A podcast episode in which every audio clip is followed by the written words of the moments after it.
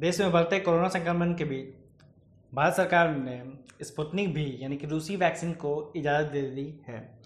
Hi this is Nitin and आपको देश में बढ़ते कोरोना संक्रमण के बीच भारत सरकार ने स्पुतनिक भी, यानी कि रूस की कोरोना वैक्सीन को इजाज़त दे दी है आज। आखिर ऐसा क्या क्या रीज़न है कि फाइजर वैक्सीन या मॉडर्ना वैक्सीन को भारत सरकार ने अभी तक इजाज़त नहीं दी, जबकि रूस की स्पुतनिक वी को, जो कि अभी ट्रायल में ही है उसे इजाज़त दे दी है। मेरे चैनल नितिन, में आपका स्वागत है, और आज का हमारा टॉपिक है हेल्थ से रिलेटेड कोरोना वायरस की वैक्सीन का, यानी कि स्पुतनिक वी आखिर क्या रीज़न है? आज हम समझेंगे इसके पाँच पॉइंट में।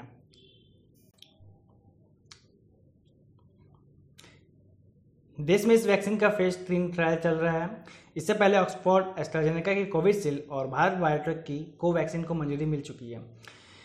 इस बीच ये भी सवाल उठ रहे हैं कि आखिर मोडर्ना की वैक्सीन और फाइजर की वैक्सीन को इजाज़त नहीं देके रूस की वैक्सीन को की इजाज़त दी गई? तो इसे समझते हैं पाँच पॉइंट में। पहला है, स्पुटनिक वैक्सीन बनाने वाली company Gamaleya research center for epidemiology and microbiology ने दावा किया है कि वैक्सीन ने कोरोना वायरस के गंभीर मामलों के खिलाफ 100 प्रतिशत कारगर रही है। और ये दावा सच देखने को भी मिले हैं। दूसरा है स्पुटनिक वी वैक्सीन अब तक 1.2 अरब आबादी वाले उनसठ देशों में अप्रूव हो चुकी है। इसे रूस में अगस्त 2020 में ही इस्तेमाल की इजाज़त मिल गई थी। जैसे कि हम सभी जानते हैं स्पुटनिक वी जब रूस में बनाई गई थी पहली बार तो उसे सब फ़ेज़ के ट्रायल से गुजरना नहीं पड़ा, यानी कि उसे जल्दबाजी में अप्रूवल दे दिया गया था। इसके बावजूद वो बाकी सबके वैक्सीन से ज़्यादा काम कर रही है, यानी कि ज़्यादा परसेंटेज पे काम आ रही है। तीसरा, रूस की वैक्सीन सामान्य सर्दी जुकाम पैदा करने वाले एडेनो वायरस पर आधारित है। इस वैक्सीन को आर्टिफिशियल तरीके से बनाया गया है। यह corona virus SARS COVID two में पाए जाने वाले स्ट्रक्चरल प्रोटीन की नकल करती है, जिससे शरीर में ठीक वैसा ही इम्यून रिस्पॉन्स पैदा होता है, जो कोरोना वायरस इन्फेक्शन से पैदा होता है। चौथा, रूसी वैक्सीन की सबसे खास बात यह है कि यह एम आर एन ए तकनीक पर नहीं बनी, यानी कि जिस पर बाकी सब वैक्सीन बनी है, फिर भी यह बाकी सबसे ज़्यादा प्रभावी है, यानी इफ़ेक्टिव है। पांचवा, भारत में वैक्सीन के इमरजेंसी इस्तेमाल की मंजूरी के लिए यहाँ कुछ लोगों पर ट्रायल करना ज़रूरी है। ऐसा सभी देशों में होता है, यानी कि अगर आप कोई भी वैक्सीन या कोई भी चीज़ों को दूसरे देशों में यूज़ करना चाहते हैं तो पहले उस देश में ट्रायल से या फिर किसी प्रकार के भी टेस्ट से गुजरना पड़ता है। तो भारत में वैक्सीन के इमरजेंसी इस्तेमाल की मंजूरी के लिए यहाँ कुछ लोगों पर ट्रायल करना ज़रूरी था।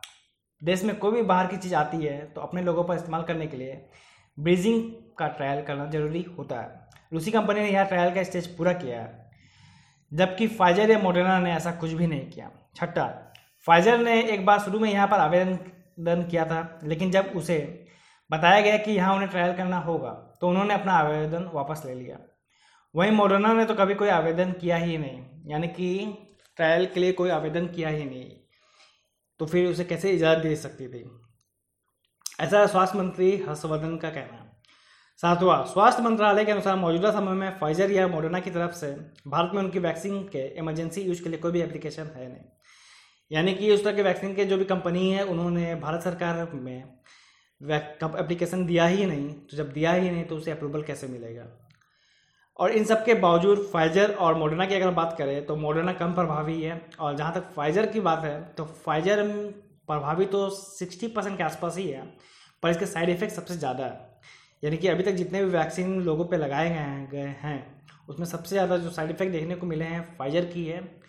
पिछले ही साल की अगर बात करें तो कई लोग इसमें फाइजर के वैक्सीन लगाने के बाद साइड इफ़ेक्ट्स के दौर से गुजरे हैं, जिन्हें दिल के दौरा पड़ने तक की और सर दर्द, यानी कि माइग्रेन की समस्या उत्पन्न हुई और कई लोगों की मृत्यु भी हो गई थी। ऐसा फाइजर में देखने को मिला। तो इसमें फाइजर की कंपनी का कहना था कि कि इतने बड़े लोगों में यार दिया गया है तो इसमें कुछ लोगों में साइड इफ़ेक्ट आना आम बात है, यानी कि अगर कोई लोग मर भी जाते हैं तो ऐसा संभव है, यानी हो सकता। है तो फाइजर के वैक्सीन बहुत ही ज़्यादा खतरनाक भी है, जबकि स्पुतनिक वी की अगर बात करें तो ये सबसे ज़्यादा असरदार है, यानी कोवैक्सीन और यानी कि कोवैक्सीन और कोविशील्ड के से भी ज़्यादा रूसी वायरस की यानी कि एस्ट्राजेनेका की कोविशील्ड और भारत बायोटेक की कोवैक्सीन के अलावा सबसे ज़्यादा असरदार है स्पुटनिक की वैक्सीन। यानी कि ऑक्सफोर्ड एस्ट्रेजेनेका की कोविशील्ड और भारत बायोटेक की कोवैक्सीन से भी ज़्यादा असरदार है रूस की स्पुतनिक वैक्सीन। जो कि बहुत ही ज़्यादा असरदार है तो इस कंडीशन के तौर पे भारत ने आज स्पुतनिक वी को इजाज़त दी है।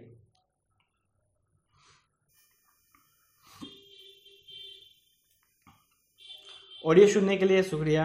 इसी तरह मेरे चैनल में बने रहे ताकि हेल्थ रिलेटेड ऑडियो और वीडियो इसी तरह मेरे चैनल में बने रहे ताकि हेल्थ रिलेटेड ऑडियो मैं लाता रहूँ।